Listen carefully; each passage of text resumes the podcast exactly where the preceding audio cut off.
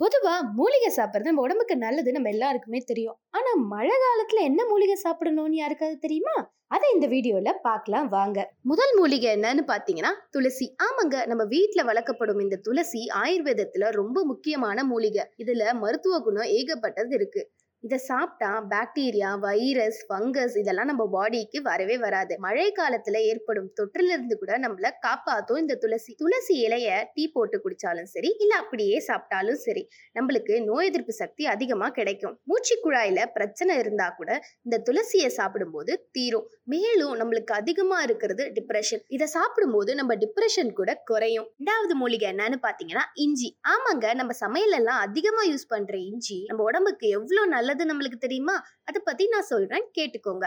இஞ்சில allergy எதிர்ப்பு சக்தி anti accident எல்லாம் நிறைஞ்சிருக்கிறதுனால மழை காலத்துல பொதுவாக வர பிரச்சனைன்னு பார்க்கும்போது சளி இரும்பல் தொண்டவலி இதெல்லாம் தான். இதெல்லாமே இஞ்சி சாப்பிட்டா தீரும். இஞ்சிய டீ போட்டு குடிக்கிறதுனால டைஜஸ்டிவ் பிரச்சனை. அதாவது நம்ம செரிமானம் எல்லாம் ரொம்ப சரியாவே நடக்கும். உணவுல இஞ்சி சேர்க்கும் போது நம்மளுக்கு நோய் எதிர்ப்பு சக்தியும் கூடும். குளிர் நேரத்துல இஞ்சி எடுக்கும் போது நம்மளோட பாடி டெம்பரேச்சர் மெயின்டைன் ஆகிறதுக்கும் ரொம்ப இஞ்சி உதவுது. மூணாவது மூலிகை என்னன்னு பார்த்தீங்கன்னா பூண்டு. நீங்கள் கார்லிக் பிரெட்ல மட்டும் பூண்டு யூஸ் பண்ணாமல் உங்களோட டெய்லி ஃபுட்லேயும் பூண்டு யூஸ் பண்ணால் அவ்வளோ நல்லது.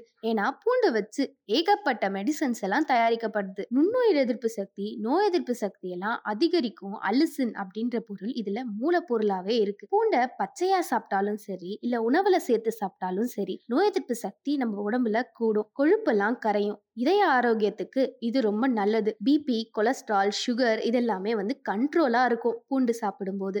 நாலாவது மூலிகை என்னன்னு பார்த்தீங்கன்னா அஸ்வகந்தா. அஸ்வகந்தா ஆயுர்வேதத்துல பரவலா பயன்படும் மூலிகையில ஒன்று. மன அழுத்தத்தை குறைக்கிறது நோய் எதிர்ப்பு சக்தியை ஏத்துறது. இது மட்டும் இல்லாம நம்ம ஹோல் பாடி மெயின்டெனன்ஸ்க்கும் இது உதவுது. இந்த அஸ்வகந்தா பொடியாவும் மாத்திரையாவும் சாப்பிட்றது ரொம்ப நல்லது. இதை சாப்பிட்றதுனால கிளைமேட் சேஞ்சால நம்ம ஏற்படும் பாடி டெம்பரேச்சரை கரெக்டா மெயின்டெனன்ஸ்ல வச்சுக்கும். இந்த அஸ்வகந்தா பொடியா இல்லைன்னா மாத்திரையா சாப்பிட்றது ரொம்ப நல்லது. இது சாப்பிட்டா நம்மளோட பாடி டெம்பரேச்சர் மெயின்டைன் ஆகும். நோய் எதிர்ப்பு சக்தியும் கூடும். அஞ்சாவது மூலிகை என்னன்னு பார்த்தீங்கன்னா வேம்பு. ஆமாங்க நம்ம நீம் லீஃப் தான். கசப்பான மூலிகைன்னு நம்மளுக்கு தெரியும். ஆனா இதுக்குள்ள நுண்ணுயிர் எதிர்ப்பு சக்தி வைரஸ் எதிர்ப்பு தன்மைலாம் பரவலா இருக்கிறதுனால இதை மருந்து தயாரிக்கிறதுக்கு அதிகமா யூஸ் பண்றாங்க. வேப்ப இலைய சாப்பிட்றதுனாலயோ இல்ல வேம்பால தயாரிக்கப்பட்ட ஏதாவது பொருட்களை நம்ம சாப்பிட்றதுனாலயோ நம்ம ரத்தம் சுத்தமாகும். உடல்ல இருக்க நச்சுத்தன்மைலாம் நீங்கும். இதை தவிர மழை காலத்துல பரவலா வரக்கூடிய காய்ச்சல்னு பாத்தீங்கன்னா மலேரியா டெங்கு காய்ச்சல் இதெல்லாம் நம்மளுக்கு வராம இதை தவிர மழை காலத்துல பரவலா வரக்கூடிய காய்ச்சல்னு பாத்தீங்கன்னா மலேரியா டெங்கு இந்த மாதிரி காய்ச்சல்லாம் எதுவுமே வராது. நம்ம வேம்பு சாப்பிட்டா.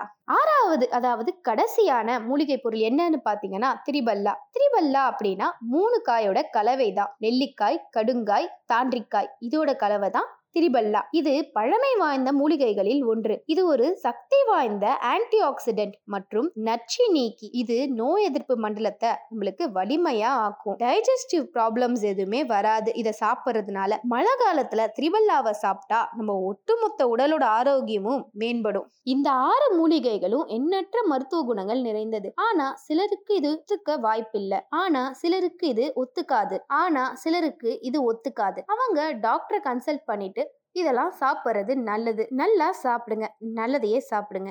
நன்றி.